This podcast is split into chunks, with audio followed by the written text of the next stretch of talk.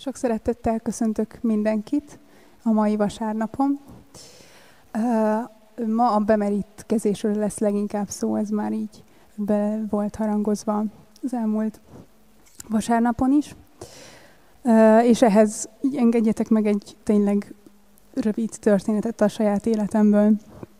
Én 2010. januárjában merítkeztem be, és, és hiszem és tudom, hogy akkor erre a lépésre Isten hívott el igék által. Egyértelmű volt számomra, hogy az a lépés, amit akkor megteszek, az, az valaminek a végleges lezárultát és a végleges elindultát jelenti. Egy, mondhatom így, egy vízválasztó az életemben.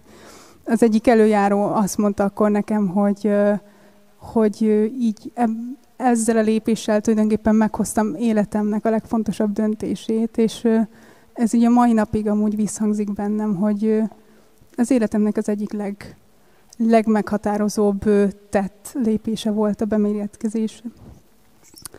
Viszont az az első szeretet, ami bennem munkálkodott, azokban az időkben az egy-két év múlva úgy elkezdett megfakulni, és egyre inkább meghidegülni, eltűnni az életemből, és sokkal fontosabb volt hogy az embereknek a véleménye, az emberek elismerésének való megfelelés, és, és a vágyaimnak is egyre inkább, egyre nagyobb teret így engedtem az életemben, addig, míg, míg átléptem tényleg egy olyan határt, amit tudtam, hogy onnantól kezdve Isten már nem fog tudni velem együtt járni, mert tudatosan utasítottam el, egyre inkább tudatosan utasítottam el őt, és az ő neki való engedelmességét, és volt egy olyan időszak az életemben, amikor hosszú hónapokig nem hallottam egyáltalán a hangját, mert tudtam, hogy ha beszélnem kell vele, akkor olyasmikről kell beszélni, amik, amik véglegesen fel kéne adnom, és ezt nem akartam nagyon sokáig,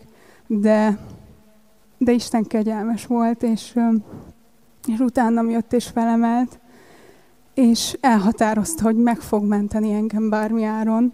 Noha én nagyon sokáig, amikor már rájöttem, hogy nagyon nagy bajban vagyok, akkor is önerőből akartam megmenekülni, önerőből akartam kihúzni magamat saját hajamnál fogva a mocsárból.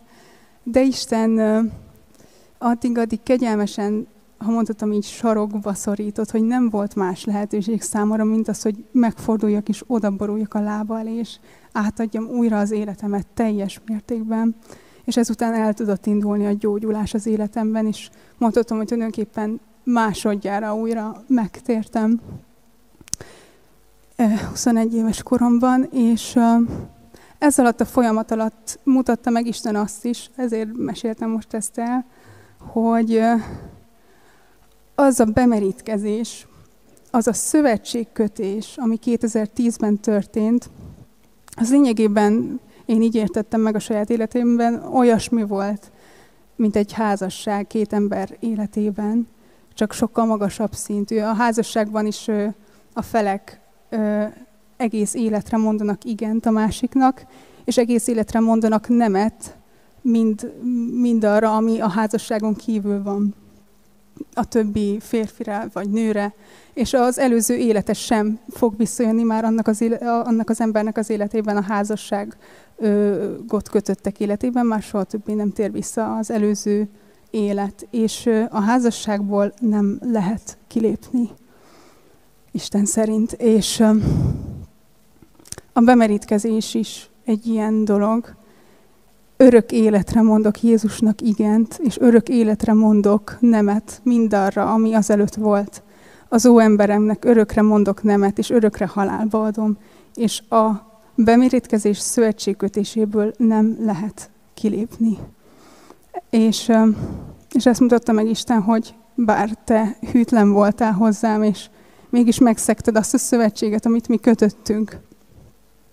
Pedig nem lehetett volna, de én hűséges voltam hozzád. Nem azért félreértés nem essék, mert te bemerítkeztél, hanem már a világ teremtetése előtt elhatároztam, hogy elhívlak és meg foglak tartani téged.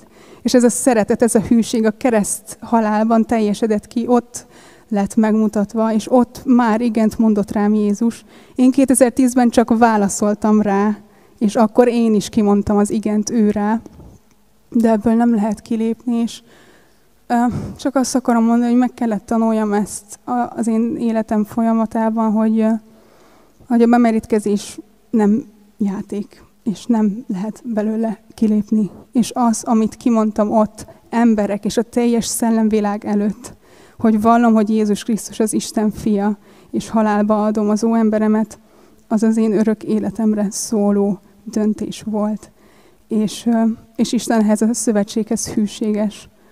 Mi ezt meg tudjuk szegni egyébként napról napra, és, és újra, újra a megújuló kegyelmére van szükségünk Istennek, de, de tartanunk kell magunk ehhez, ehhez a szövetséghez.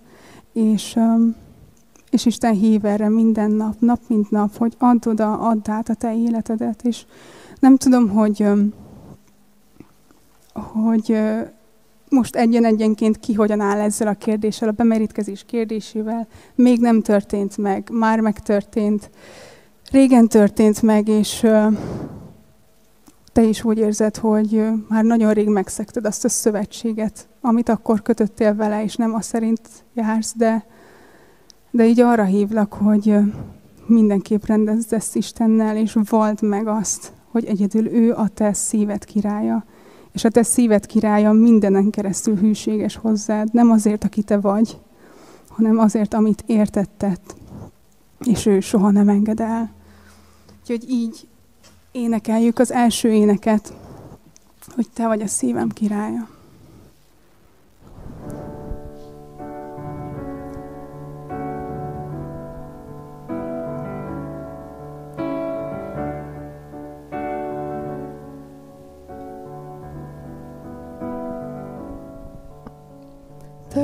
Vagy a szívem királya, téd mindenem. Minden helyzetben sorsom kezedben, Istenem. A fájdalmak, könnyek, harcok jönnek, tiéd vagyok. Ha sötét van fényed, annál erősebben ragyog.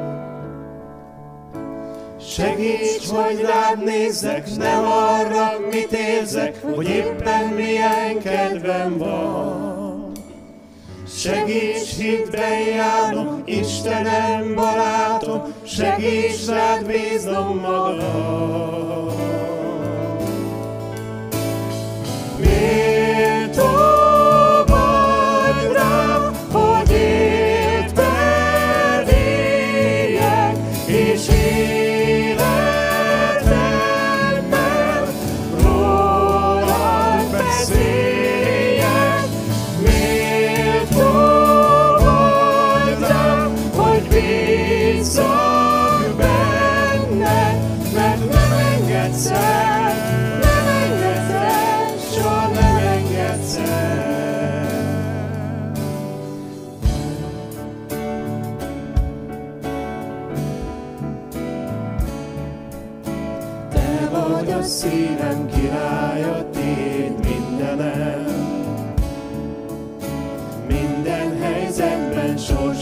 kezedben, Istenem.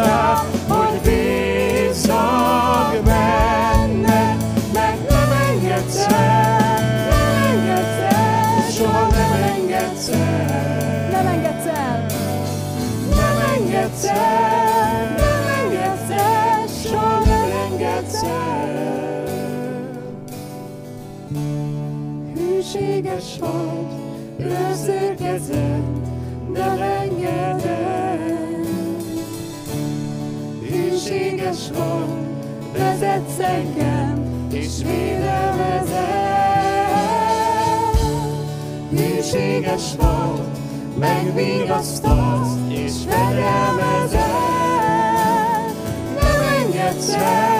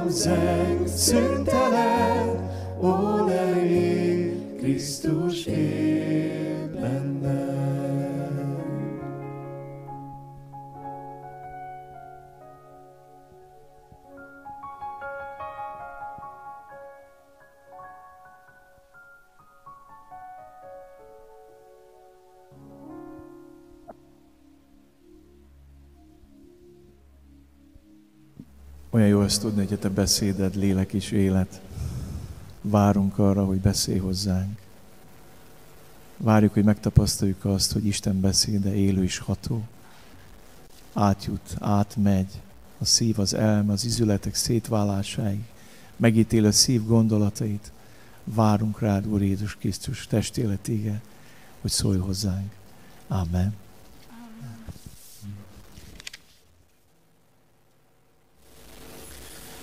Nagyon nagy szeretettel köszöntelek én is titeket az Úr Jézus nevében, itt, akik segítetek a mai szolgálatban a helyszínen, és mindazokat, akik az interneten keresztül tudtok bekapcsolódni. Nagy öröm együtt lenni, és nagyon nagy öröm volt ilyen szent lélek, szent szellem által ihletett dicsőítésben, imádatban együtt lenni. Sokan, és talán én is régen annak örültem, hogyha valami eredeti ötletem volt, és fú, hát, hogy akkor én milyen fontos és nagy ember leszek, hogyha jó ötleteket, meg új dolgokat tudok kitalálni.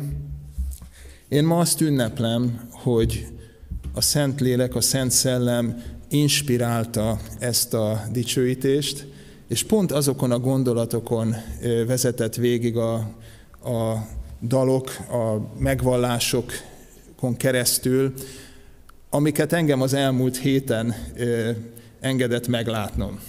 És ez a csodálatos dolog. És én mindenkit biztatok, hogy ha testvérekkel találkoztok, és, és összedobban a szívetek, és olyan dolgokat val meg a másik, hogy, hogy mit kapott Istentől, amit, amit te is megkaptál, akkor ne rálegyintsél, ó persze, hát én ezt már régen tudom, hanem ünnepeld azt, hogy a, a Szent Szellem erősíti benned, és, és inspirálja azt, hogy az az igazság, az nagyon fontos. Köszönöm nektek ezt, a, ezt az élményt. Most már csak reménykedem, hogy egy kicsit hasonlóan, ahogy ezt Annáék meg tudták tenni Isten kegyelméből, én is át tudom adni azt, amit nekem adott az Úr az ő igéjéből. Imádkozzunk. Menjei Atyánk, Úr Jézus Krisztus nevében jövünk Te eléd hálaadással, és kérjük Jézus Krisztussal együtt, hogy szenteltessék meg a Te neved itt közöttünk. Uram, láthassuk eljönni a Te országodat, hogy mi is a Te akaratodba illeszkedve végezhessük a munkánkat, élhessük az életünket, hogy legyen meg a Te akaratod a mennyben, úgy a földön is. Uram, Te áld meg így ezt a közösséget, amit most megélhetünk ilyen furcsa módon, kiszélesítve a világ minden pontjára is, akár az internet által, és beszűkítve, bekoncentrálva, Uram, a szívünk mélyén Te veled. Áld meg, Uram, ezt az időt az Úr Jézus Krisztus nevében. Amen. Bemerítésről, a keresztségről lesz szó, és a az alapigénk az apostolok cselekedetei második részéből, a 38. versből lesz. Térjetek meg, és keresztelkedjetek meg, írja a legtöbb magyar biblia fordítás. Én ma az igehirdetésben a keresztséget és a bemerítést, mint szinonimákat fogom, mint ugyanazt a jelentést fogom használni, Tiszteletem ezzel a legtöbb magyar bibliafordításra és a, talán a Krisztust követő hívek legnagyobb többségére Magyarországon, akik a keresztelkedés fogalmával vagytok megbarátkozva, de fölhívva arra a figyelmet, hogy talán élesebben és érthetőbben adja vissza ennek a csodálatos dolognak a lényegét a bemerítés, a bemerítkezés kifejezés. Az apostolok cselekedetei második könyvében a legelső Krisztust követő bemerítésről olvashatunk, vagy bemerítkezésről. Minden lezajlott, aminek le kellett zajlania történelmileg és üdv történelmileg ahhoz, hogy Jézus Krisztus tanítványai, Péter és a többiek, akik ott vannak a pünkösdi igehirdetésnél, ők bemeríthessék azokat a híveket, akik aznap megtértek. És hogy azok bemerítkezhessenek, megkeresztelkedhessenek, akik aznap megtértek. Ma szeretném ezt a két oldalt is megvizsgálni, hiszen van valaki, aki bemerít, aki keresztel, és vagyunk mi, vagyok én, voltam én, aki bemerítkeztem, megkeresztelkedtem. Nagyon hálás vagyok édesanyámnak, édesapámnak, hogy ők hitben jártak, és a legnehezebb időszakban is, amikor Magyarországon nem volt divat megkeresztelkedni, nem volt divat bemerítkezni, úgy döntöttek, hogy engem, mint kisbabát megkereszteltetnek. Nagyon hálás vagyok, és nagyon köszönöm ezt nekik. És szeretném ma az ige hirdetésben azt is kifejteni, hogy miért vagyok ezért hálás. Nekik ez egy nagyon radikális döntés volt akkor. Nagyon sok mindent kockáztattak, de ezzel nem ö, számoltak, hanem hitből hoztak egy döntést. És sok-sok év után, amikor megismertem Isten kegyelmét Jézus Krisztusban, a megváltásnak a, a, a csodáját, rám nehezettek a bűneim, azokat megbántam, megvallottam, és el tudtam fogadni Jézus Krisztus végtelen kegyelmét, az ő megváltását. Mondhatnánk így, hogy megtértem, és hitre jutottam, akkor bemerítkeztem egy egészen távoli gyülekezetben, Hollandiában, és nagyon örülök, hogy ezt megtettem. És erről is szeretnék ma beszélni, hogy például én hogy jutottam el erre a, a döntésre. Úgyhogy sok minden van jobb, hogyha belevágunk, és na.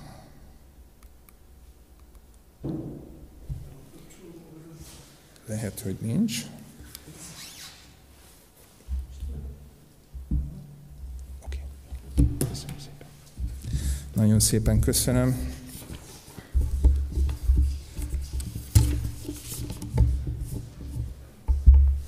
Utazzunk vissza Jeruzsálembe, pünköst napjára, az első pünkös napjára. Mi is történik ott a Sion hegyén?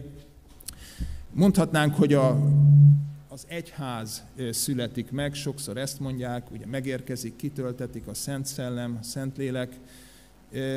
Igazából egy kedves Krisztust követő, ő benne hívő rabbi testvérünk magyarázta, és talán ez a leg, számomra legelfogadhatóbb, hogy mi is történik ott. Ott történik az új szövetség megkötése.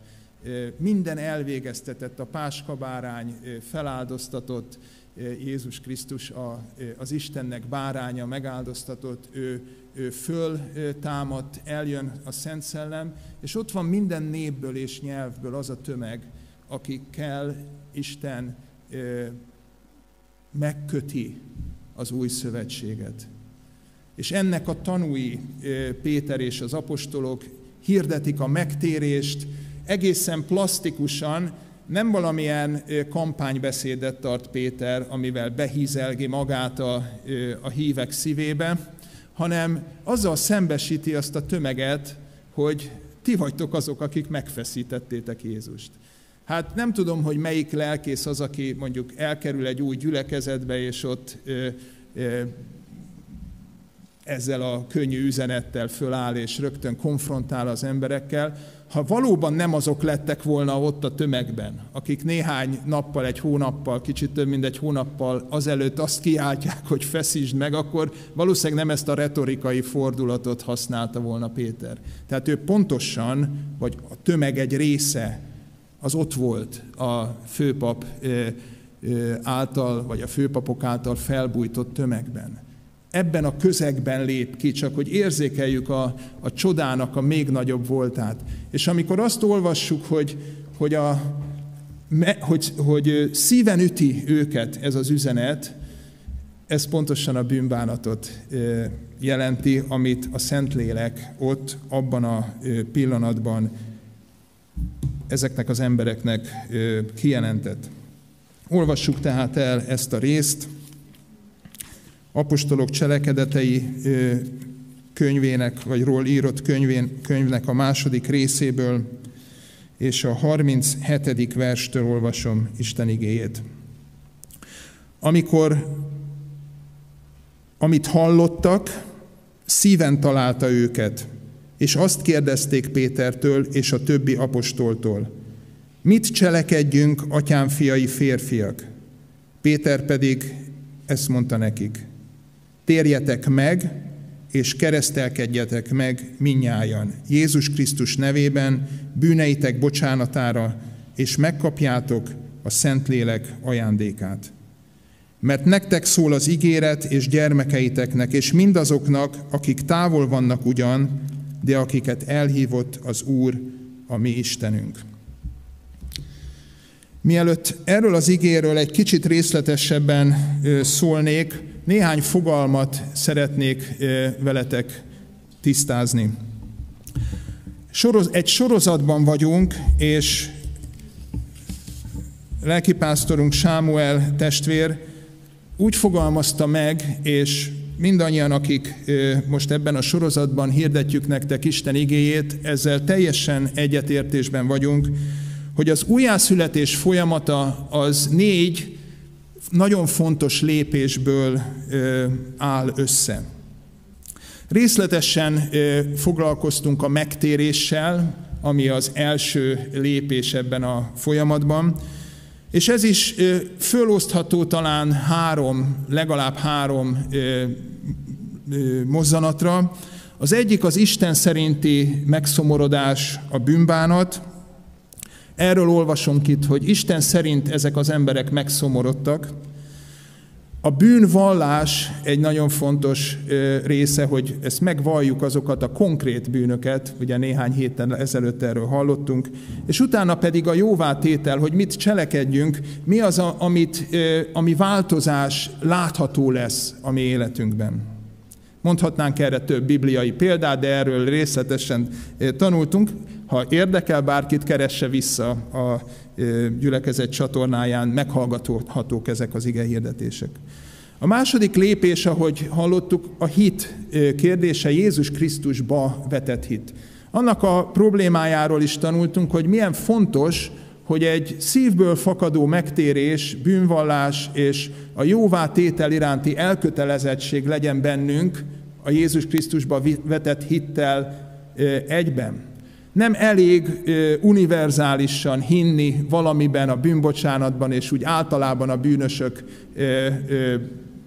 üdvözülésében, hanem nagyon konkrétan a mi személyes megváltónként, Isten fia megváltónként kell Jézus Krisztusba vetett, vetni a hitünket.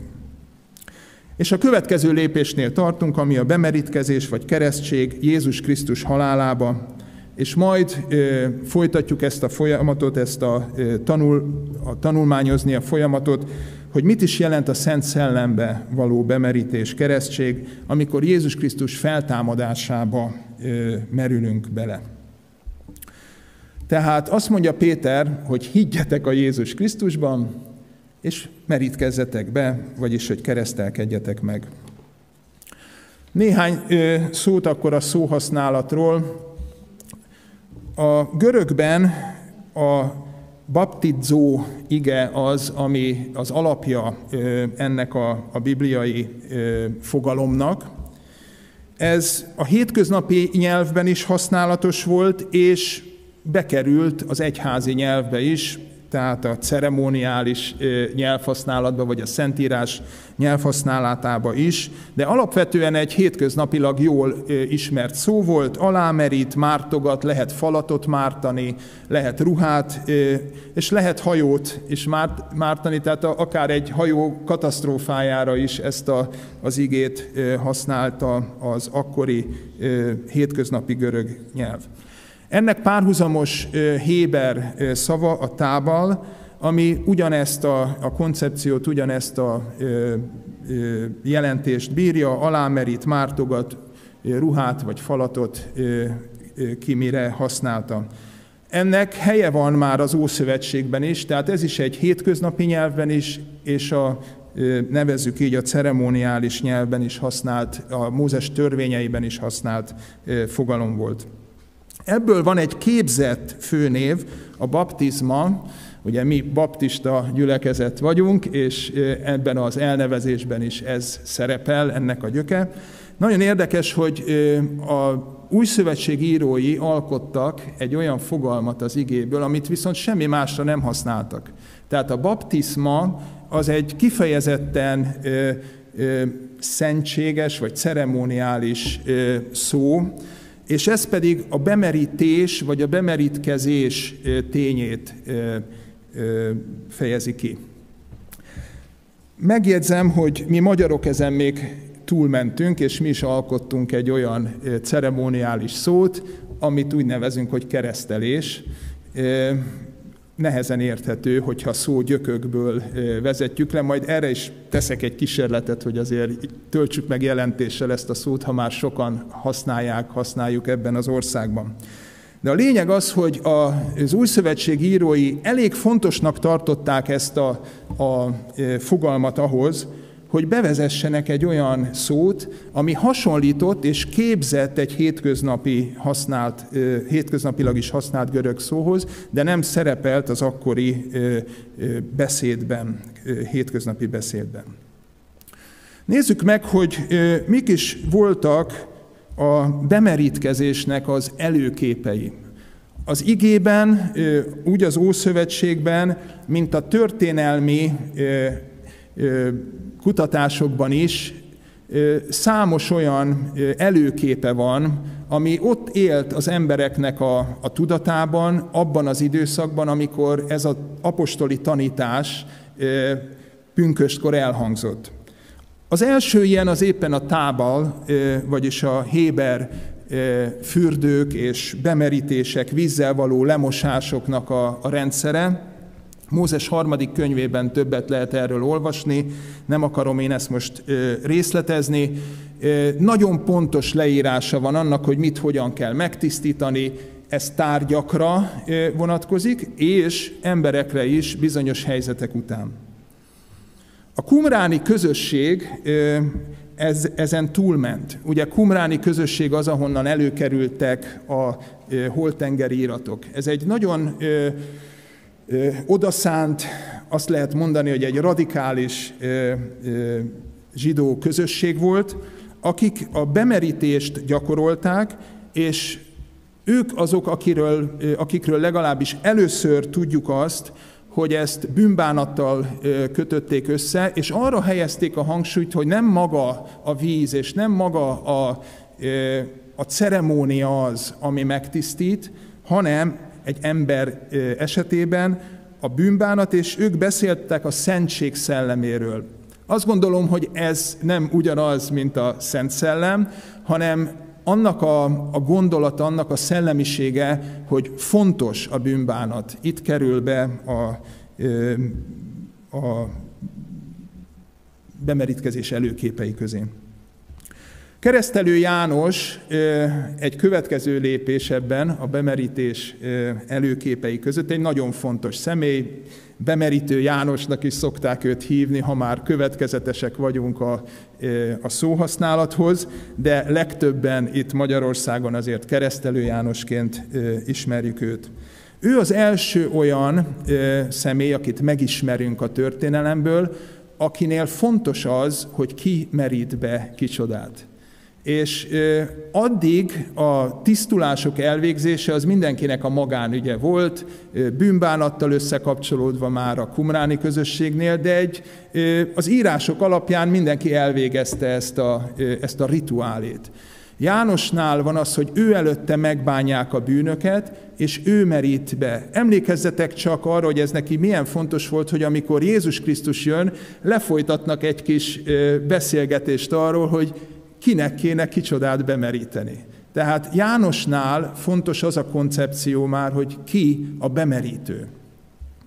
És egy negyediket, hogy említsek, a prozeliták betérése Izrael közösségébe az első századi gyakorlat szerint, tehát amikor ez a, a tanítás elhangzott, akkor annak is egy nagyon speciális bemerítési ceremónia volt a része.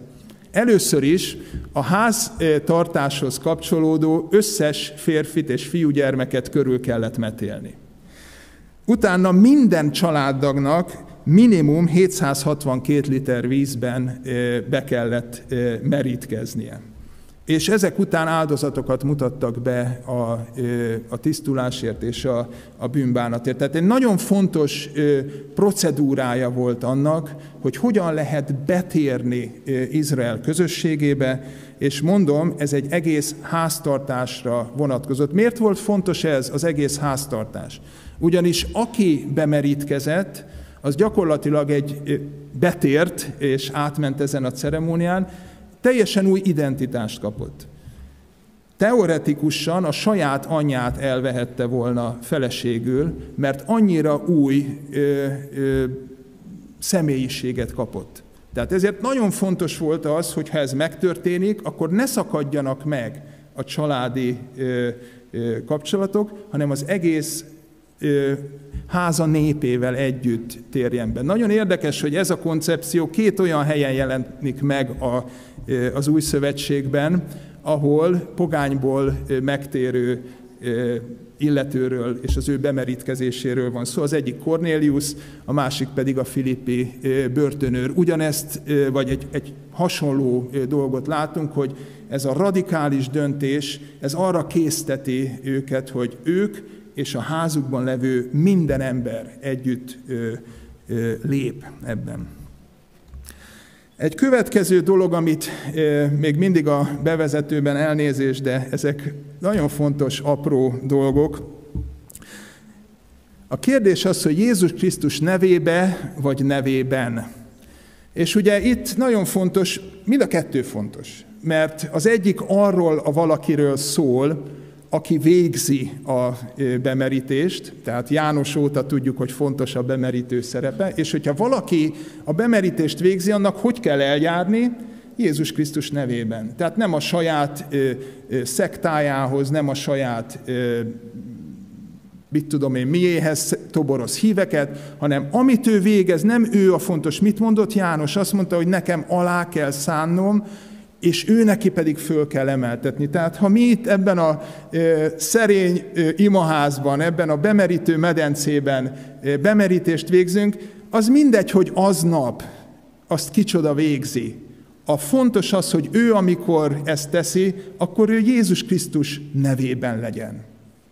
Őt képviseli.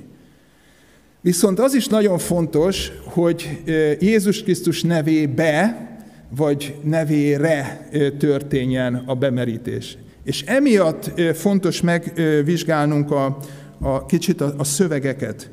A görögben két előtagot használ az új szövetség, különböző helyeken egyiket, illetve a másikat.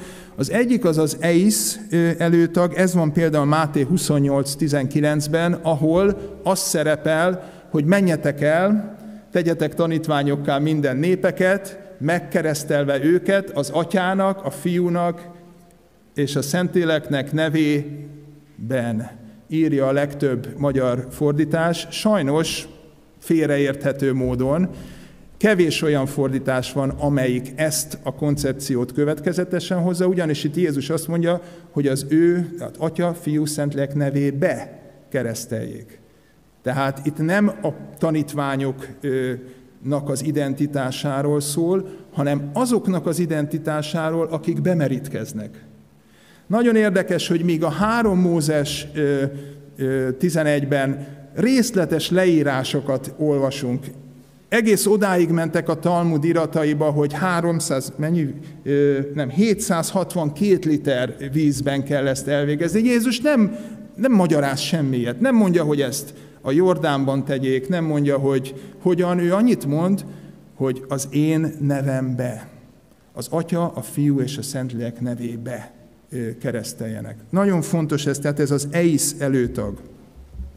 Az EPI előtag is szerepel, a mai ígében az EPI előtag szerepel, tehát az apostolok cselekedetei 2.38-ban, az pedig ugye így hangzik, hogy Péter pedig mondanékik, térjetek meg és keresztelkedjetek minnyájan a Jézus Krisztusnak nevé, megint van egy kicsit elrontott fordítás, ha lehet ilyet mondanom, néhány magyar fordítás következetesen adja be, hogy nevére, a bűnök bocsánatára. Itt viszont, amikor ugye egy nehezen érthető magyar mondat lett, de nevére és bocsánatára mi az, hogy valakinek a nevére keresztelkedni? A, ha valaki örökbe fogad egy gyermeket, akkor azt a saját nevére veszi. Ugye nem az én nevemben írom alá, természetes, hogy az én nevemben, de nem az a lényeg, hanem hogy ő az én nevemre kerül. Tehát megint az a koncepció, hogy valami be Jézus Krisztus identitásába, vagy az ő nevére. Ez nagyon fontos megértenünk, hogy lássuk a mélységét, a, a, a szélességét és a magasságát a bemerítésnek. Különben ceremóniát fogunk belőle csinálni, és elvész, ugye mondjuk, hogy a fürdővízzel a gyerek, de a bemerítéssel a bemerítés elvész. Jézus Krisztus nevébe, Jézus Krisztus nevére Miért fontos ez? Mert identitásváltás történik. Jézus Krisztussal egyé válás történik meg. A Róma beliekhez írott levél hatodik rész, első 11 vers erről beszél. Mit mondunk tehát? Megmaradjunk-e a bűnben, hogy a kegyelem annál nagyobb legyen? Távol legyen. Akik meghaltunk a bűnnek, mi módon élnénk még abban? Avagy nem tudjátok-e, hogy akik megkeresztelkedtünk, bemerítkeztünk Jézus Krisztusba, az ő halálába keresztelkedtünk meg. Eltemettettünk azért ővele együtt a keresztség által a halálba, hogy miképpen feltámasztatott Krisztus a halálból, az atyának dicsősége által, azonképpen mi is új életben járjunk. Jézus Krisztussal egyé válni, az igazi identitás váltás,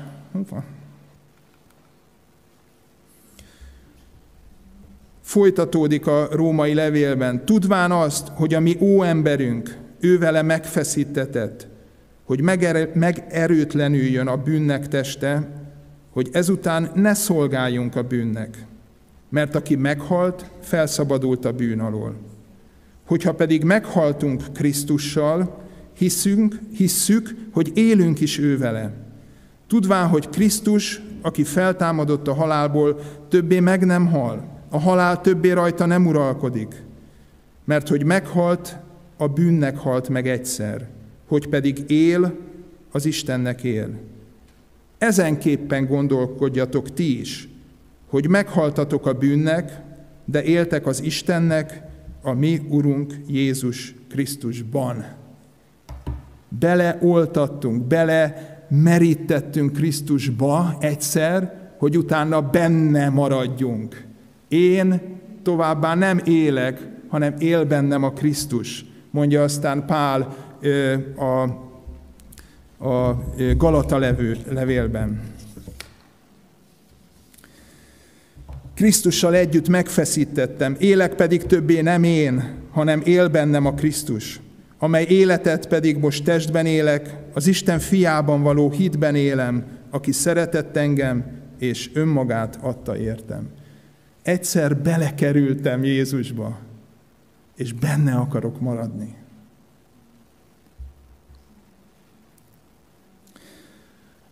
Én vízilabdáztam hosszú éveken át, és időnként nagyon hideg volt a víz. Nézem most ilyen, vannak közösségi hálón olyan öreg fiúk csoportjai, akik a régi szép időkre visszaemlékeznek. Nem szoktunk magunkról mostani képet kitenni, hanem inkább keresgetünk régi képeket. De én emlékszem egy olyan uszodára Budapesten, amit nagyon utáltam. Olyan hideg víz sehol nem volt és mindig nyár végén volt egy ilyen felkészülési eh, torna, és ott a negyedek között remegtünk. Alig vártuk, hogy onnan kimásszunk, és eh, végre mehessünk eh, melegedni. Egyes volt társaim úgy írnak vissza, hogy milyen kár, hogy már nincs meg ez az uszoda. Hát én minden nap hálát adok, hogy nem kell már abban a vízben lennem. De az Úr Jézussal nem ez a helyzet. Én oda egyszer bemerültem az ő jelenlétébe, az ő nevébe, és onnan én nem akarok kimászni. Te ki akarsz-e mászni? Kellemetlene Jézusban lenned? Köszönöm, Anna, hogy olyan őszinte voltál. Kellemetlen volt, de máshova akartál menni. Ki akartál próbálni egy másik medencét? Hát, ha az kellemesebb. Olyan sokan ülnek már a meleg vízbe, hát át kéne már oda ülni. Köszönöm, Anna. Ne Jézust hibáztasd, hogyha elbizonytalanodtál. Ne Jézust hibáztasd, hogy, hogy hol tart az életed.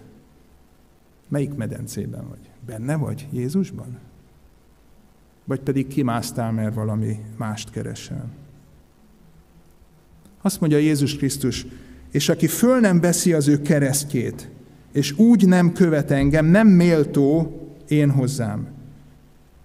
Aki megtalálja az ő életét, elveszíti azt. És aki elveszíti az ő életét, én értem, megtalálja azt. Máté 10, 38, 39, radikális üzenet Jézus Krisztustól. Vegye fel minden nap az ember a keresztjét. Egyik évben a, a lovas táborunkban kaptunk ajándékba nagyon sok ilyen kis fa keresztet, egy fekete zsinóron lógó fa pici kis keresztet.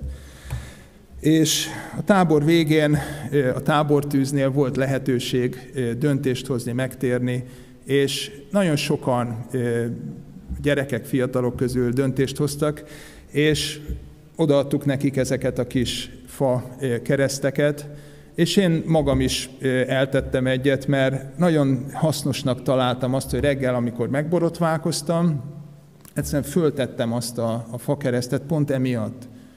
Ez ékszernek nem volt jó, tehát a, a legmélyebb ruhám alá tettem föl, mert szánalmasan nézett ki. Tehát nem az volt a lényege, hogy én milyen ékszert hordok. Valószínűleg 4 forint 50 fillérből meg lehetett csinálni ezt a keresztet. Nem az volt a, a lényege, hogy mennyibe került, hanem az volt a lényege számomra, hogy emlékeztessen arra, hogy én a Krisztus keresztjét, az ő halálába merítkeztem be, és a mai napon a Krisztus keresztjét fölveszem. Mit jelent a Krisztus keresztjének a hordozása? Az a halára ítélt, vagy már a praktikusan meghalt emberek hordozták a keresztjüket, mentek végig a városon, mindenki tudta, hogy az az ember az már nem létezik. Tehát amikor Jézus azt mondja, hogy vegyük föl az ő keresztjét, akkor maradjunk benne, az ő halálában. Az én ó emberem, ami, aki nagyon sok minden rosszat csinált, az maradjon benne a Krisztus halálában. Ne próbáljak én e, nosztalgiázni a régi szép időkről. Fú, hát a megtérésem előtt azért volt, ez meg az, meg fú, ha. Nem. Az a halálnak a fia, vagy a ti esetetekben lehet a halálnak a lánya. Mert fölveszem azt a keresztet, és méltó akarok lenni az én Uramla. Azt kérdezi Pál, hogy akiért Krisztus odaadta az életét, most akkor Vegyük ezt egyszerűen, el lehet követni rengeteg bűnt, hogy megnövekedjék a kegyelem. Szó sincs róla. A Krisztus halálába merítkeztünk be. Tartsd magadat is úgy, hogy Krisztussal együtt megfeszítettem, és többé nem én élek, hanem él bennem a Krisztus, amely életet pedig most testben élek, az Isten fiában való hitben élem, aki szeretett engem, és önmagát adta értem. Nagyon sokan kérdezitek, kérdeztétek tőlem az elmúlt évek alatt, elveszthetem-e az üdvösségemet? Visszaemlékszem néhány ilyen beszélgetésre, ifi órákra, ahol ez volt a téma, akár egy egész táborra. Mindenki ezzel foglalkozott, hogy elveszthetem-e az üdvösségemet, és akkor talán könyvtárnyi irodalma van ennek. Én nem olvastam mindet, és elhatároztam, hogy nem is fogom elolvasni. Sőt, hogyha megkérdezett tőlem ezt, hogy elveszthetem az üdvösséget, én annyit fogok neked mondani, hogy ez egy rossz kérdés, és nem válaszolok rá. Ugyanis amikor ezt fölteszed, ezt a kérdést, akkor megszólalt a lelkiismereted. És a keresztség, a bemerítés, az nem a testnek a fürdője, hanem imádság Istentől megszentelt működő lelkiismeretért. Tehát amikor megkérdezed magadtól, meg tőlem azt, hogy elveszthetem, akkor megszólalt a lelkiismereted, és el akarod hallgattatni az én válaszommal. Én ebbe pedig nem fogok részt venni. Ugyanis nem az én döntésem, hogy neked lesz-e üdvösséged, vagy nem, hanem mi az? Kegyelmi ajándék. Minden ember vétkezett méltó a kárhozatra. Istennek a kegyelmi ajándéka Jézus Krisztusban az üdvösség, tehát mi ne beszélgessünk arról, hogy te azt elveszítheted, hanem tegyél meg mindent, hogy benne maradjál. Ne másszál ki a medencéből, ne nosztalgiázzál az életednek a rekonstruálásáról, vagy továbbéléséről, hanem maradj meg Krisztusban. A helyes kérdés az, elvesztettem az utat? Nem járok Jézussal a mai napon? Ez a kérdés, amit hajlandó vagyok veled megbeszélni, és magamnak is föltenni minden reggel, amikor sajnos már nincs meg az a kereszt, de fogok egyet beszerezni, fölakasztom a nyakamba, és ezt a kérdést teszem föl. Látom az utat az én uramban?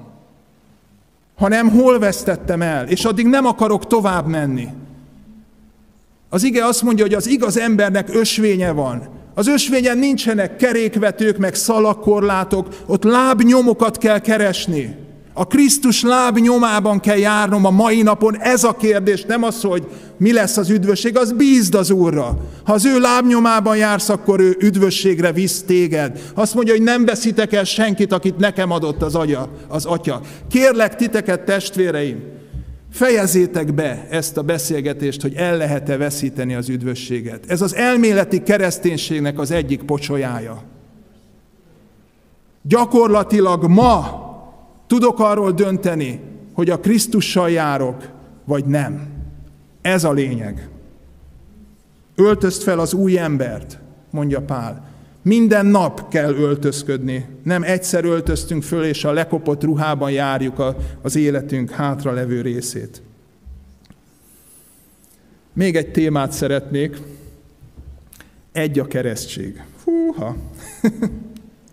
Azt mondja Pálapostól, kérlek azért titeket én, aki fogoly vagyok az Úrban, hogy járjatok elhívásotokhoz méltóan, amelyel elhívattatok, teljes alázatossággal és szelítséggel.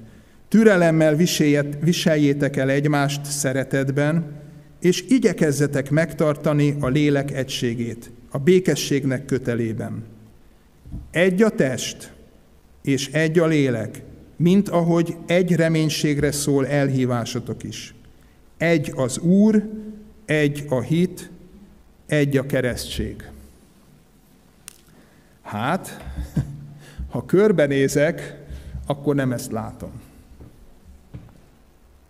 Vannak felekezetek, akik kisbabákat keresztelnek. Vagyunk mi, baptisták, akik medencébe tartjuk helyesnek ezt a, ezt a ceremóniát. Vannak közösségek, akik a Jordánba mennek vissza, és utakat szerveznek, hogy az az igazi, és a többi, és a többi. Még a bemerítésben is vannak olyan irányzatok, akik újra bemerítkeztek, mert rájöttek, hogy ők nem az Atya, a Fiú és a Szentlélek nevében merítkeztek be, hanem csak Jézus nevébe, vagy éppen fordítva. És akkor fú, hát most én rájöttem meg, a Gábor azt mondta, hogy nagyon fontos, hogy Jézus Krisztus nevébe, de hát nekem nem ezt mondták. Na, akkor megyek újra bemerítkezni. Tehát egy a keresztség. Komolyan mondja ezt Pál, na akkor dolgozzunk ezen, hogy egy legyen. De ő nem azt mondja, hogy dolgozzatok azon, hogy egy legyen, hanem azért őrizhetitek meg az egységeteket, azért van egyáltalán remény arra, hogy egységet a békesség kötelékével megőriz, mert egy a keresztség. Mondhatnám azt, hogy ti csináltatok belőle sokféle ceremóniát, de egy a keresztség, és ezt az egy keresztséget hogy tudom én fölfedezni? Ezt az egy bemerítést hogy tudom fölfedezni? Csak akkor, hogyha abba az egybe merítem be, vagy merítettek engem be, aki az egy. Ki az egy? Az Úr. Az ő belevetett üdvözítő hit, ami egy. És a Jézus Krisztusba való bemerítettség az egy. Tartunk-e ott, testvérek, hogy amikor találkozol egy másik felekezetből való testvérrel, akkor ezt tudom ünnepelni. Hitből tudom ünnepelni, mert valószínűleg más ceremónián ment át, mint én. De az ige azt mondja, hogy egy. Vagy ez történt meg, vagy semmi. Ha ez történt meg, akkor megtörtént, attól függően, hogy én egyébként hogy csináltam volna. Kezdjük el ezt gyakorolni, és hagyjadjak ehhez egy kis segítséget. Tanulhatunk a testvéreinktől. Még azoktól is tanulhatunk, akik máshogy csinálják. Ugyanis, hogyha csak a saját ceremóniánkat tartjuk jónak, akkor beszűkülünk. És olyan részeket elveszítünk, amik egyébként nagyon fontosak a a, a bemerítéssel, a keresztséggel kapcsolatosan. Az egyik ilyen, hogy ez egy nagyon radikális döntés. Az első században az első században üldözött egyház volt. Ezért is kezdtem úgy a, az én e, igehirdetésemet, hogy amikor én megszülettem, akkor is üldözött egyház volt. Nem olyan, mint Néró idején, olyan, mint Kádár idején. Még nem is olyan, mint Rákos idején, olyan, mint Kádár idején. Kádár idején volt az, hogy az édesapámat behívatták, hogy hogy képzeli azt, hogy templomban volt az esküvője. Ezek után egy évvel megkereszteltette a gyermekét. Ezek után négy évvel a következőt, és hét évvel a harmadikat, és köszönöm, hogy megtette. Miért? Mert ő radikálisan azt akarta, hogy én és az én házam népe ebben az ellenséges környezetben az urat követjük. Üdvözített engem ez a dolog? Nem. Jó volt, hogy megtette? Igen. Ha a te hited arra irányít téged, és azt a te közösségedben úgy fejezed ki, hogy a gyerekeket megkeresztelik, tedd meg, mert ez egy hit valló cselekedet, ez egy hitből ö, fakadó cselekedet. Nem fogja üdvözíteni a gyermeket, és nem az a lényeg, hogy melyik egyházhoz tartozik az a gyermek. Ez rólad szólt, hogyha neked a hitet kiterjed és ki akarod terjeszteni a házad népére, akkor ezt az apostolok egyébként nem vitatták. Mondtam példákat Cornélius esetében, Filippi börtönőr esetében, és nagyon érdekes, hogy Irénius, aki a Szmirnában született, ugye a szmirnai gyülekezethez szóló levelet is nemrég tanulmányoztuk, és a mai Franciaország területén Lyonban halt meg. Ő egy 190-ben beszámol a gyermekkeresztségről, és nem ítéli el. Valószínűleg azért, mert az üldözött egyház idejében ez egy hitvalló cselekedete volt a szülőknek. Hol akadunk mi el ebben, kedves baptista testvérek? Mi már annyira a hitvallásban eh, gondolkozunk, és az én saját eh, kognitív hitemben. Mi van a súlyosan értelmi fogyatékosokkal? Nem tudja megvallani a hitét. Krisztuséi? Ugye, hogy ez egy titok. Nem mindenki tud válaszolni. Nem azt mondom, hogy ez legyen a gyakorlatunk, csak egy kicsit szét. De mi van a saját gyerekeinkkel? Van olyan radikális hitünk, hogy én a gyerekemet úgy tekintem, mint Istennek a elválasztott, kiválasztottját. Van-e olyan hívő közösségünk, amiben az oda tartozás fontos kisgyermekkor óta? És fogadalmat teszünk egymásnak, hogy igen, én segítelek téged, hogy úgy nevelt föl a gyermekeidet, és mindent megteszek, mintha a sajátjaim lennének, mert ezt is jelentette akkor a közösségbe való, az első századi keresztényeknek, hogy ők együtt akarták hordani ennek a, a terhét. És a harmadik dolog az az Isten szeretetének, kegyelmének, erejének a misztériuma hogyha mi csak azt az oldalt tekintjük, hogy én döntöttem, én hiszek, az nagyon kevés az újjászületés. Ez fontos, de aki újjászül, ő adja a hitet, ő adja a Szent Szellem által az új életet. Én leteszem a voksomat nagyon határozottan, hogy hitvalló keresztségről beszél a Biblia. Hitvalló keresztségről, ami általában felnőtt és érthető szóval megvallott híveknek a, az esetében valósul meg. De gondoljuk ezeket végig, hogy milyen elemei vannak annak, amit esetleg más egyházak, más közösségek máshogy csinálnak. Én azt gondolom, hogy a nagy baj ott jött be, amikor hatalommá vált a kereszténységhez való tartozás. És ott már nem arról volt szó, hogy egy üldözött egyháznak a, a, a radikálisan döntő családfője szerette volna, hogy az ő egész családja oda tartozzon, hanem egész más motivációk jöttek. És ami most a gyermekekkel az esetek nagy részében van, az nem fejezi ki a, azt a, a, a megváltásnak és az újjászületésnek Krisztusba való bemerítkezésnek a, a lényegét. Hitvaló bemerítkezés. Jézus Krisztusba, az ő halálába, hitből fakadó cselekedetem, ez tőlem függ. Azt kérdezik az emberek, mit cselekedjünk, atyám fiai férfiak? Higgyetek, és merítkezzetek be. Senki más nem tud helyettem bemerítkezni. Ezt mindig a bűnbánat és a megtérés előzi meg.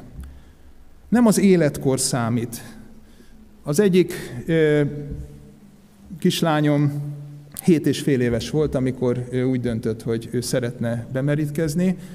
Az akkori gyülekezet, a gyülekezetünk vezetői ezen meghökkentek, és megpróbálták volna visszatartani, és nagyon fontos kérdéseket tettek föl neki, meggyőződtek, hogy ez a kislány ez tényleg hisz. És bemerítkezett a Balatonban, mert ott volt ez a gyülekezeti tábor. Utána viccesen a nővére mondta, hogy ó, én nem akarok már a Balatonban fürdeni, mert ott úszkálnak a Dórikának a bűnei. Tehát a nála idősebb kislánynak ez volt az ér, ez volt a, a reakciója rá, ő nem merítkezett be, pedig idősebb volt, mint a Dóri. De a Dórinak jelentette akkor ki a Szentlélek, a Szent és azóta is já, látom, hogy ő az Úrral jár. Emlékszem, hogy meglátogattunk szüleim barátait Németországban. Ők egy olyan közösségben élték a hitüket, ahol felnőttkori hitvalló keresztség volt, a szokás, és édesanyám nagyon szomorúan mondta, hogy hát, hogy ezek a, a, a barátaik fiai, akik már felnőtt emberek voltak, ezek bizony nincsenek még megkeresztelve, és hogy ez milyen szomorú. És akkor nem is nagyon értettem, hogy, hogy ez miért szomorú. Én most már értem. Az nagyon szomorú volt. Tehát azok már meglett felnőtt emberek voltak, és soha nem érezték magukat arra alkalmasnak, arra késznek, hogy bemerítkezzenek. Mindig jött egy kifogás, egy holnap. Hát igen, ma még volt kísértésem. Azt képzelték el, hogy a bemerítkezéshez tökéletessé kell válni, és akkor mint egy habatortán még ezt a plecsnit is megkapja, vagy én nem tudom, hogy mit, de visszatartotta őket valami attól, hogy bemerítkezzenek. Mikor van itt az ideje? Ezt a Szent Szellem és te tudod, amikor eláraszt az az öröm, hogy az Úr Jézus megbocsátotta a bűneimet. Nem kell, hogy te tisztának érezd magad, és kísértésektől és bűnöktől e, teljesen mentesnek, az elég, hogyha azt akarod, hogy ezt Krisztus elvégezze benned. És ő akkor el fogja végezni. Kérlek, testvérek, ne süljetek be. Én nem mondom, hogy mikor kell, de ne süljetek be, hogy na majd holnap, vagy lesz még egy jobb év, vagy ezt még kihasználom addig, hogy. Nem vagy a Krisztusban. Ha hiszel, akkor ne halogasd évekre, hogy még ez és ez és ez. Ha hiszel, mikor keresztelkedtek meg ezek az emberek? Aznap. Három ezren. Szíven ütötte őket az ige. Mit cselekedjünk? Merítkezzetek be. Higgyetek és merít. És aznap bemerítkeztek három ezren. És utána olvassuk tovább néhány héten belül még két ezren. Nem tartottak még négy évig felkészülést. A zsidóknál egyébként az volt a szokás, hogy az ilyen befogadási alkalmak előtt nagyon hosszú hónapokig, évekig tartották. Tehát ez lett volna a normális, a kulturálisan elfogadott. És azok mégis ott bemerítkeztek. Az etióp kincstárnok esete. Itt van a víz. Hiszem, merítsük be. Nagyon sok besült fiatallal találkozom, akik azért szellemi csecsemők éveken át, mert ezt a lépést nem hozzátok meg. Hiszel Jézus Krisztusban? Fájnak a bűneid? Hiszed, hogy ő megbocsátotta? Merítkezzél be. Jelentkezzél ma. Nem majd holnap, amikor majd még végig gondolom. Ma. Ugyanakkor az is rossz, hogyha azt mondjuk, hogy hát azért én szolgálok a gyülekezetben, hát azért már micsoda szégyen, hogy ezek a nagy gyerekek még nem merítkeztek be, és egymást úgy elkezdjük ezzel nyomatni, hogy hát azért egy rendes baptista gyerek az 12 és 16 éves kor között. Ugye, mert mi hitvalló keresztség, akkor már el tudja mondani, ó, oh, hát nem ezt csinálják a többi egyházak is, hogy a hitvallás, a konfirmáció az most már egy következő olyan esemény lett, hogy muszáj menni, mert különben megszólnak minket. Nem, nem muszáj. Ne azért merítkezzél be, vagy biztasd a gyerekedet, mert megszól bárki. hanem azért, mert szól az Úr Jézus.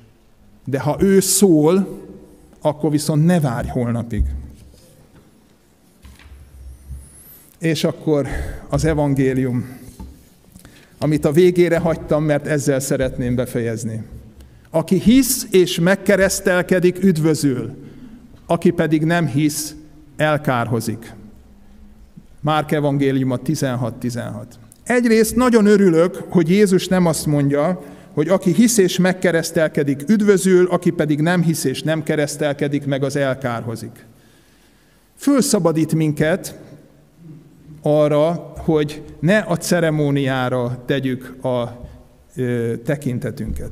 Nem ír elő egy olyan ceremóniát, ami üdvösség kérdése. Egyedül a hit az, ami az üdvösség kérdése. De a hitnek egy hozzákapcsolódó, logikus ö, lépése a keresztség, a bemerítkezés. Még egyszer, a hit az üdvözítő, hit az üdvösség vagy kárhozatban a vízválasztó.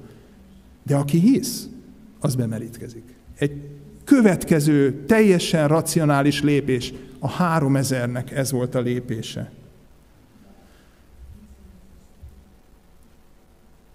Amikor pedig meghallották, szívükben megkeseredtek, és mondák Péternek és a többi apostolnak, mit cselekedjünk, atyám fiai férfiak.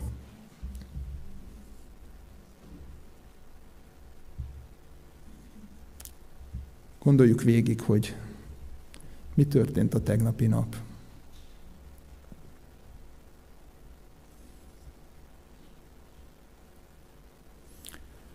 Van-e olyan, amit most nem szívesen mondanál el itt? Itt van a mikrofon, vagy otthon fölállva a gyerekeid, szüleid előtt.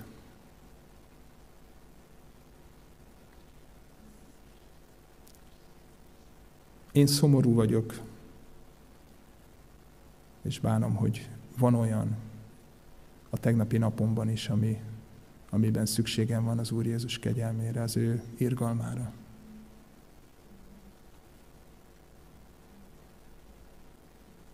Tartsunk most így bűnbánatot.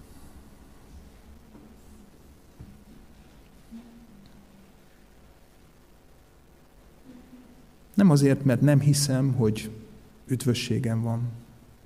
Nem azért, mert nem hiszem, hogy neked ezzel elveszítetted az üdvösségedet. De ha nem tartunk bűnbánatot, akkor el fogom veszteni az utat. Ha nem tartok bűnbánatot, akkor az ösvényen nem tudok Jézus Krisztussal járni, és akkor egyszer csak már keresztbe fogok állni, beleütközöm a törvénybe, és azon fogok vitatkozni, ahelyett, hogy az üdvösségre kövessem az én uramat, hogy meddig mehetek még el. Ez a korlát vajon megtart, vagy le, leesem a szakadékba? Állj meg egy pillanatra velem együtt, és ha kell, sírjunk azon. Lehet, hogy most először szól a szívedhez az az üzenet, hogy Jézus Krisztus nagyon szeret téged. Ő el akarja venni a te bűneidet. Nem mindegy, hogy mennyi van belőlük. Ebből a szempontból mindegy, hogy mekkorák. A keresztenő elhordozta az összeset, egyenként veri, nagyon ö, specifikusan, nagyon részletesen, tud róla, és ő azért meghalt. De mégis mondd el most neki, mi az, ami fáj. Bocsáss meg, atyám, hogy vétkeztem ellened.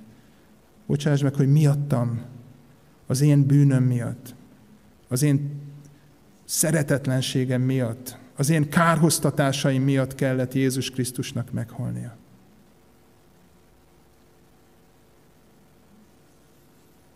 Bocsáss meg, hogy a szavaimmal nem dicsőséget hoztam terát, hanem hanem a te megváltásod erejét gyengítettem.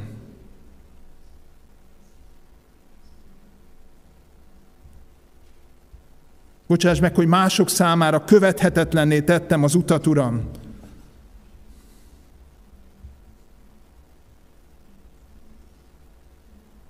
Köszönöm, hogy megállhatok.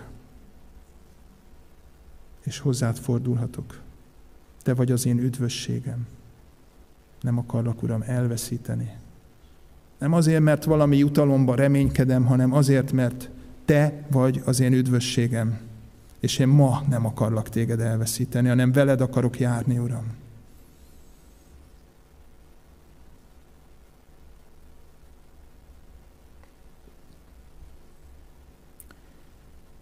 Péter pedig mondanékik, térjetek meg, és keresztelkedjetek meg minnyájan a Jézus Krisztusnak nevébe, nevére, a bűnöknek bocsánatjára, és veszitek a Szentlélek ajándékát.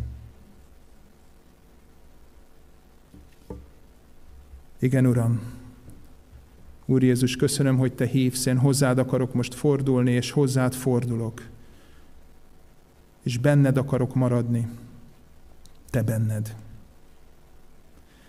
És vagytok, akik még nem vagytok az Úr Jézusban, vagy nem vagytok erre ebben biztosak. Hirdetem nektek, hogy Jézus Krisztusba térhettek meg, ő hozzá tudtok fordulni, ő menne el tudtok merülni, és soha nem fog titeket elengedni, soha nem fog titeket kidobni, soha nem fog titeket gyalázni és vádolni, hanem ő az, aki megszentel, megvigasztal, meggyógyít. És nem partra vetett hal leszel ezen túl, hanem a Krisztusban, az élő vízben élő hal. Mert néktek lett az ígéret és a ti gyermekeiteknek, és mindazoknak, akik messze vannak, valakiket csak elhív magának az Úr, ami Istenünk. Uram, bocsásd meg, hogy én megállítottam az ígéretet magamnál. Uram, jelensd ki magadat a gyermekeimnek.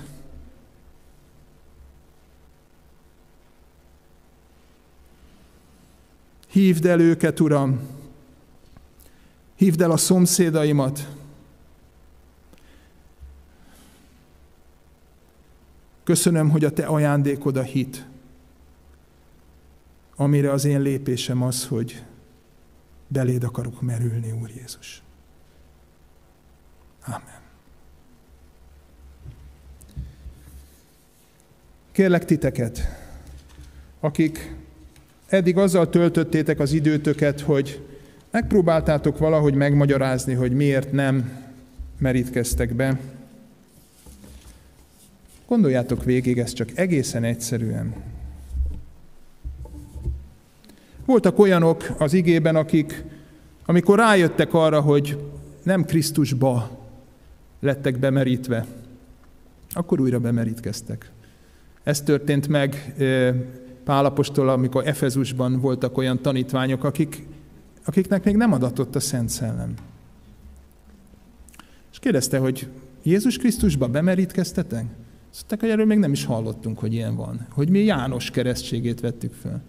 És amikor elmondta nekik az igéket, ami alapján én is fölkészültem, ezek az emberek úgy döntöttek, hogy bemerítkeznek. Nem azt kezdték mondani, ja, hát akkor értelmezzük át azt a dolgot, és fölösleges. Föl, már megint beülünk a könyvtárba, és ott elkezdünk okoskodni. A kérdés az, hogy ma mit döntök. Bemerítkeztek, és kiárat rájuk a Szent Szellem. Az én életemben is így volt. Egy jó ideig magyaráztam azt, hogy persze, hát hitből a szüleim elvittek, az érvényes. Persze, hogy érvényes, de mire? Ez a lényeg, hogy mire érvényes? Az a lényeg, hogy mi a hitből fakadó döntés.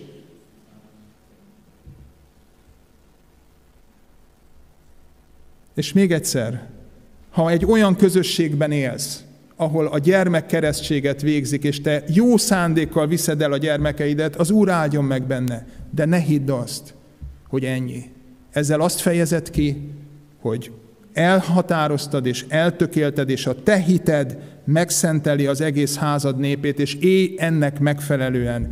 És imádkozz azért, hogy a gyermekeid amikor föl tudják fogni, amikor elhívja őket az Úr, akkor tudjon maga dönteni, és ne tartsd vissza, ha az a döntése az, hogy ő ma bemerítkezik, vagy a baptista gyülekezetbe, vagy talál a te felekezetedben olyan valakit, aki ennek az igei igazságnak eleget téve. Ugyanis a bemerítés az nem egy felekezetből, egy egyházból való kiragadást jelent, nem a mi oldalunkra való beépítést jelent, hanem a Jézus Krisztusba való elmerülést.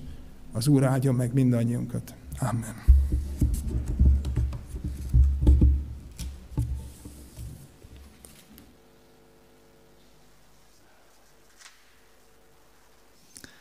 Csak azt tudom mondani, hogy halleluja. Uh, halleluja azért, mert az Isten ígém a lélek szabadságában szólt. Uh, nem véletlenül kértem meg Gábort ma hirdetni az igét. El akartam még a látszatát is kerülni, hogy egy baptista propaganda igéhirdetés legyen a mai evangélikus családba született a testvérem, és a karizmatikus gyülekezetben született újjá is, merítkezett be majd később, és évek óta gyülekezetünk tagja, és köszönöm Gábor, hogy engedtél a Szent Léleknek, és a lélek szabadságában szólt ma az ége.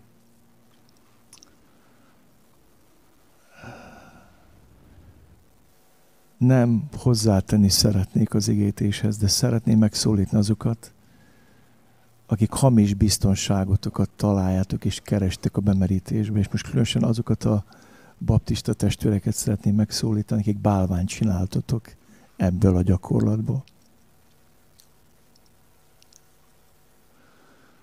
A zsidóság történetében volt egy érckígyó, amit Isten egyszer nagyszerűen használt.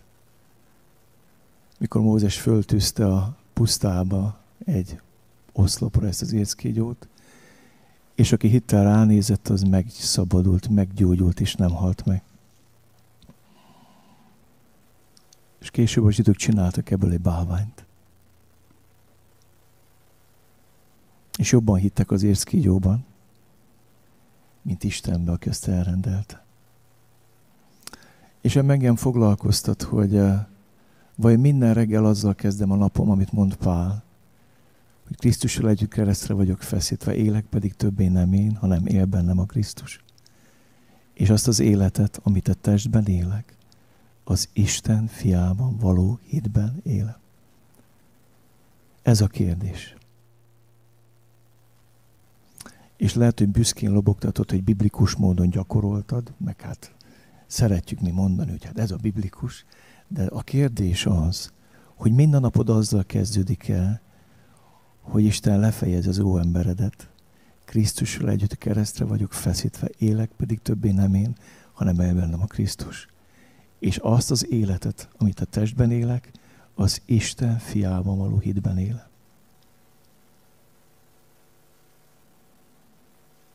És teljes mértékben egyetértek mindazzal, ami elhangzott itt, és mégis azt mondom, mi van, hogyha valaki nem merítkezett be, de minden napját így kezdi. Képzeld el, ilyenek vannak. Olyan testvéreink, hit testvéreink, akik lehet, hogy nem tudják lobogtatni, hogy mi biblikusan tettük, de tudom, hogy minden nap halálba adja az óemberét, és Krisztusnak él. És rengeteg baptistát ismerek, aki bemerítkezett, és az óembere él, és dicsőül meg, és nem hal meg minden nap Krisztus számára, és semmit nem ér a bemerítése, mert nem vált életprogrammá, nem vált életgyakorlattá. Arra bíztatlak, hogy ha kell, hallgass vissza még egyszer a mai tanítást. Engem is többször megérintett a mai tanítás során. Szíven talált sokszor. Hogy tudok azzal a hittel nézni a gyermekem, mint az ígéret részeseire. Azzal a hittel imádkozni értük. Ó, mennyi mindenben szólt ma Isten. Egy új szolgálat indult ma a gyülekezetünkbe, és erre hívlak benneteket hogy Isten megszólított téged, akár ma, biztos vagyok, hogy szólt hozzád. Akár az elmúlt vasárnapokon bűnbánatra indított, vagy hitre ébresztett, vagy ma engedelmességre hív, akkor arra hívok téged, hogy ott az élő közvetítésben látsz egy linket a közvetítés alatt, ahol lehetőséged van segítséget kérni. Ha úgy érzed, hogy rátszakadtak a bűneid, ha úgy érzed, hogy Isten változásra hív, és kevésnek és gyengének érzed magad, akkor ott a, rámész arra a linkre, ott hat testvér vár téged, hat ember tudunk most fogadni. És a következő tíz percben be lehet oda jelenkezni. És hogyha beszélt veled az Isten, és szükséged van imatámogatásra, lelki gondozásra, segítségre, akkor bíztatlak téged, hogy lép be, és érd át, hogy vannak testvéred, akik szeretnek és segítenek neked. És ha több lesz, mint hat, akkor jögassábbra gondoskodunk többről. Mi ennyi hitünk volt, de lehet, hogy sokkal többen akartok jelenkezni. Hát az első hatot tudjuk fogadni. Bátorítlak benneteket. És van egy énekünk, ami összefoglalja mindazt, amiről eddig hallottunk. Nagyon figyeld meg a szövegét ennek az imádságnak. Egy csodálatos ének erről a mai égéről. És az ének alatt be lehet jelenkezni beszélgetésre, lelki gondozásra.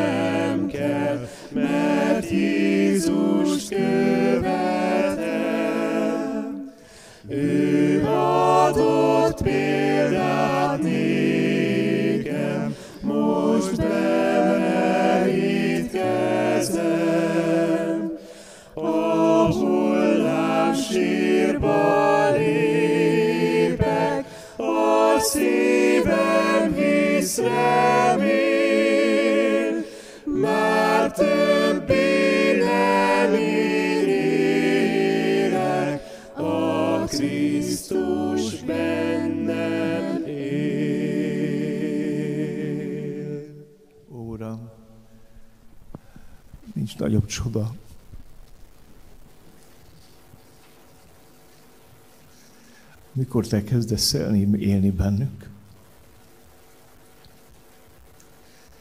mikor te kezdesz el ragyogni bennük,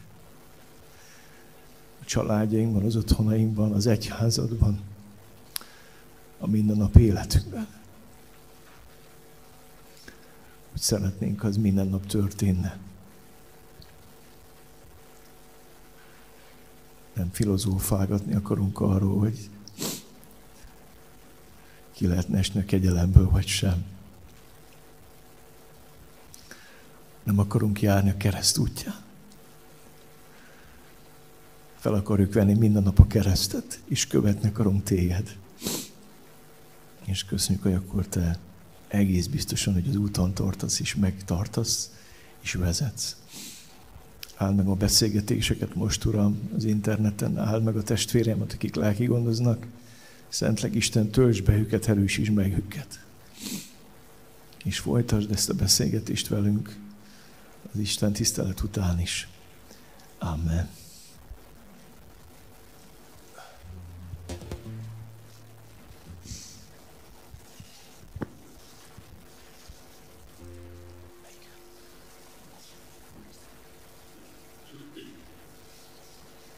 Rendben, akkor folytassuk a, a dicsőítést, akár már a záró énekkel együtt is, de két éneket éneklünk akkor még.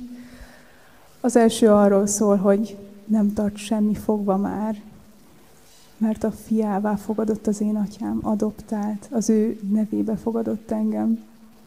A második, az záródalunk pedig egy, egy szívből jövő dicsőítés és megvallás, hogy teljes szívből áldjuk a nevét az Úr Jézus Krisztusnak azért, amit tett.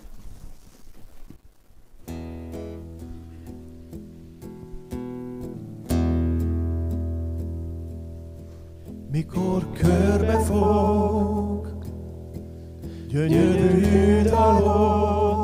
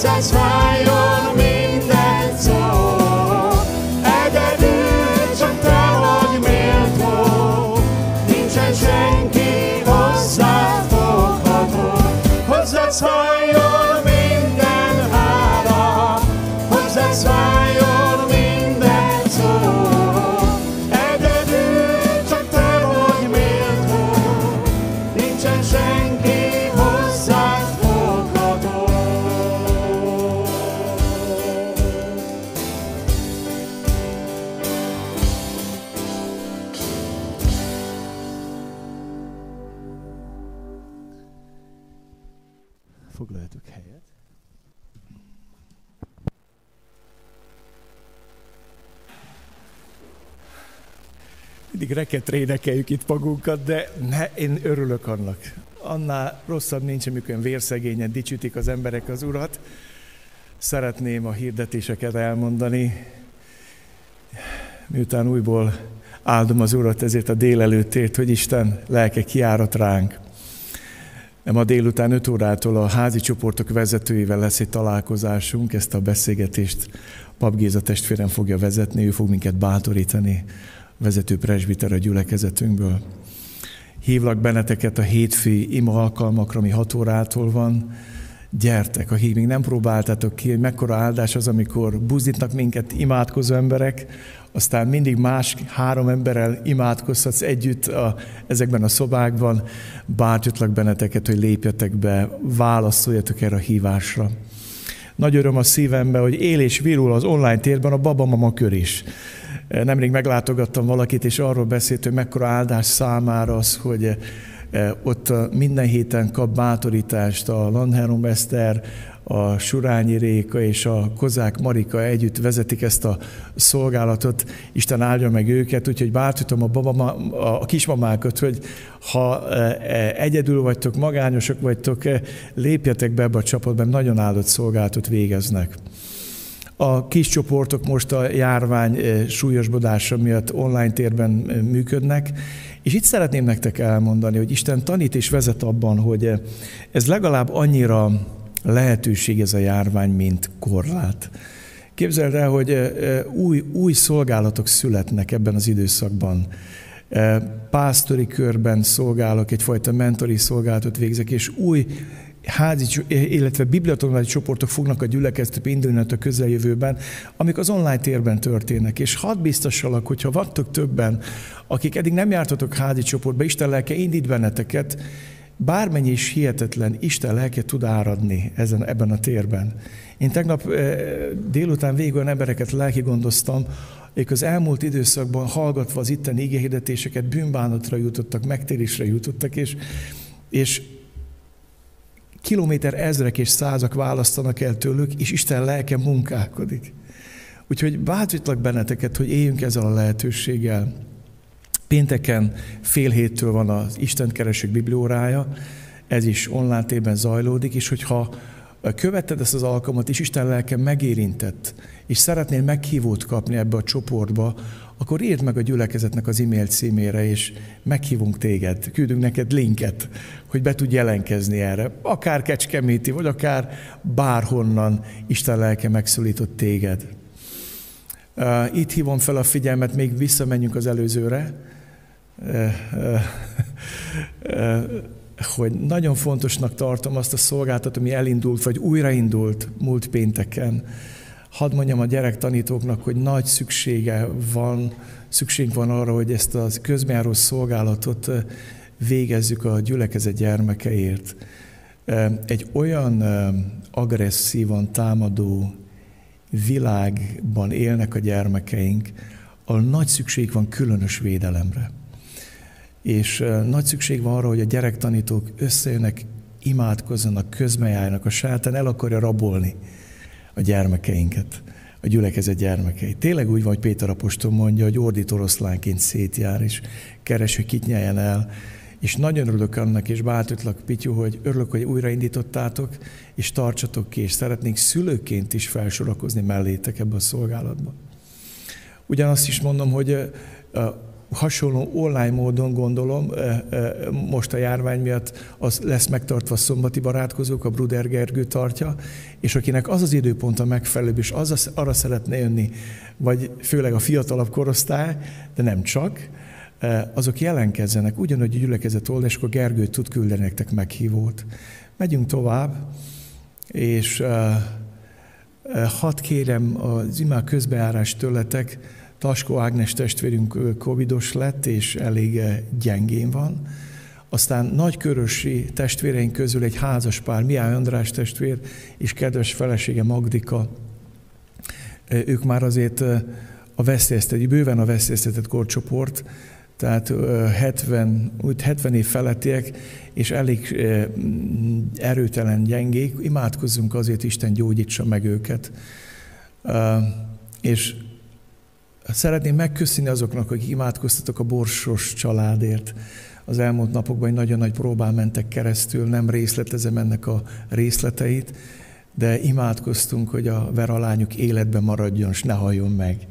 Isten életben tartotta. És él a ver, és azért imádkozunk, hogy szülessen újra, új, meg, újjá szülessen újjá Isten országa számára. Ne csak a földi életet kapja vissza, hanem kapjon örök életet és nagyon komolyan imádkozunk az egészségben dolgozó testvéreinkért. Én idehozom szó szerint az orvosainkat nektek, hogy imádkozzunk értük, de van egy olyan e, nővérünk, ápoló nőnk, a Kóti Saci, aki a frontvonalban van, a Covid intenzíven dolgozik, és e, az egy igen-igen kemény hely most. Hogy érte és imádkozzatok, hogy az Úr vértezőt fel erősítse meg minden nap. Egy gyászhírt is szeretnénk megosztani veletek, ugyan a múltban vagy korábban volt dr. Csire Géza gyülekeztünk tagja, de ennek a gyülekezetnek volt egy hosszabb ideig a tagja. Az Úr Jézus elszületett őt március 8-án, Budapesten lesz majd az ő temetése. Imádkozunk Annikóért, az ő feleségért, az özvegyért, hogy az Úr végazta és erősítse őt meg. Hát ezek voltak a hirdetni valók, és most imádkozni fogok, és elmondom az áldást. Ó, Uram, Köszönjük neked azt, hogy ma is átéltük, hogy élő Isten vagy, hogy a beszéded lélek és élet, hogy szóltál hozzánk. Köszönjük azt, hogy fölráztál, megérintettél, megszólítottál, és nem akarunk úgy tovább menni, hogy egy Isten tisztelettel többet tudunk magunk mögött, hanem szeretnénk úgy menni tovább, hogy a te ígét folytassa bennünk, amit elkezdett akár itt ezen a helyen, akár az otthonainkban. És szeretnénk látni, hogy a gyülekezetünket dicsőségről dicsőségre vezeted, és megtelik ez a gyülekezet a te feltámadásod erejével, örömével és életével. Szeretnénk átélni, hogy embereket kihozol a halálból, a halál félelemből. Szeretnénk átélni, hogy a halál meneteket életmenetekké változtatod. Ahogy ott a Naini özvegyet, aki temetni ment a fiát, elrontottad a temetését, hogy feltámasztottad a fiát, életre keltetted, Uram, és életmenet lett a halálmenetből. Azért könyörgök, Uram, hogy legyen életmenet a borsos család életében. Kérlek, Uram, legyen életmenet sok gyermek életében, akik föltámad életre, a Te számodra, Jézus Krisztusom. Vágyunk és szomjazunk rád. Imádkozzunk Csiréni Anikóért, hogy vigasztald őt meg, légy vele a gyászban, és ott, hogy tudjunk jó otthont teremteni neki itt, ebben a gyülekezetben, hogy találjon otthonra, a nyugdíjas csoportba, és megtalálja az ő helyét, áld meg őt, Uram. És áld meg mindazokat a dolgokat, amiket itt hirdettünk, és jöjj velünk a hétköznapjainkba. Istennek népe, áldjon meg téged az Úr, és őrizzen meg téged. Ragyogtassa rád orcát az Úr, és könyörüljön te rajtad. Fordítsa az Úr az ő orcát te rád, és adjon neked békességet. Amen. Amen. Áldott vasárnapot kívánom mindenkinek, és akik itt voltatok, nektek is nagyon áldott hetet az Úr Jézustól.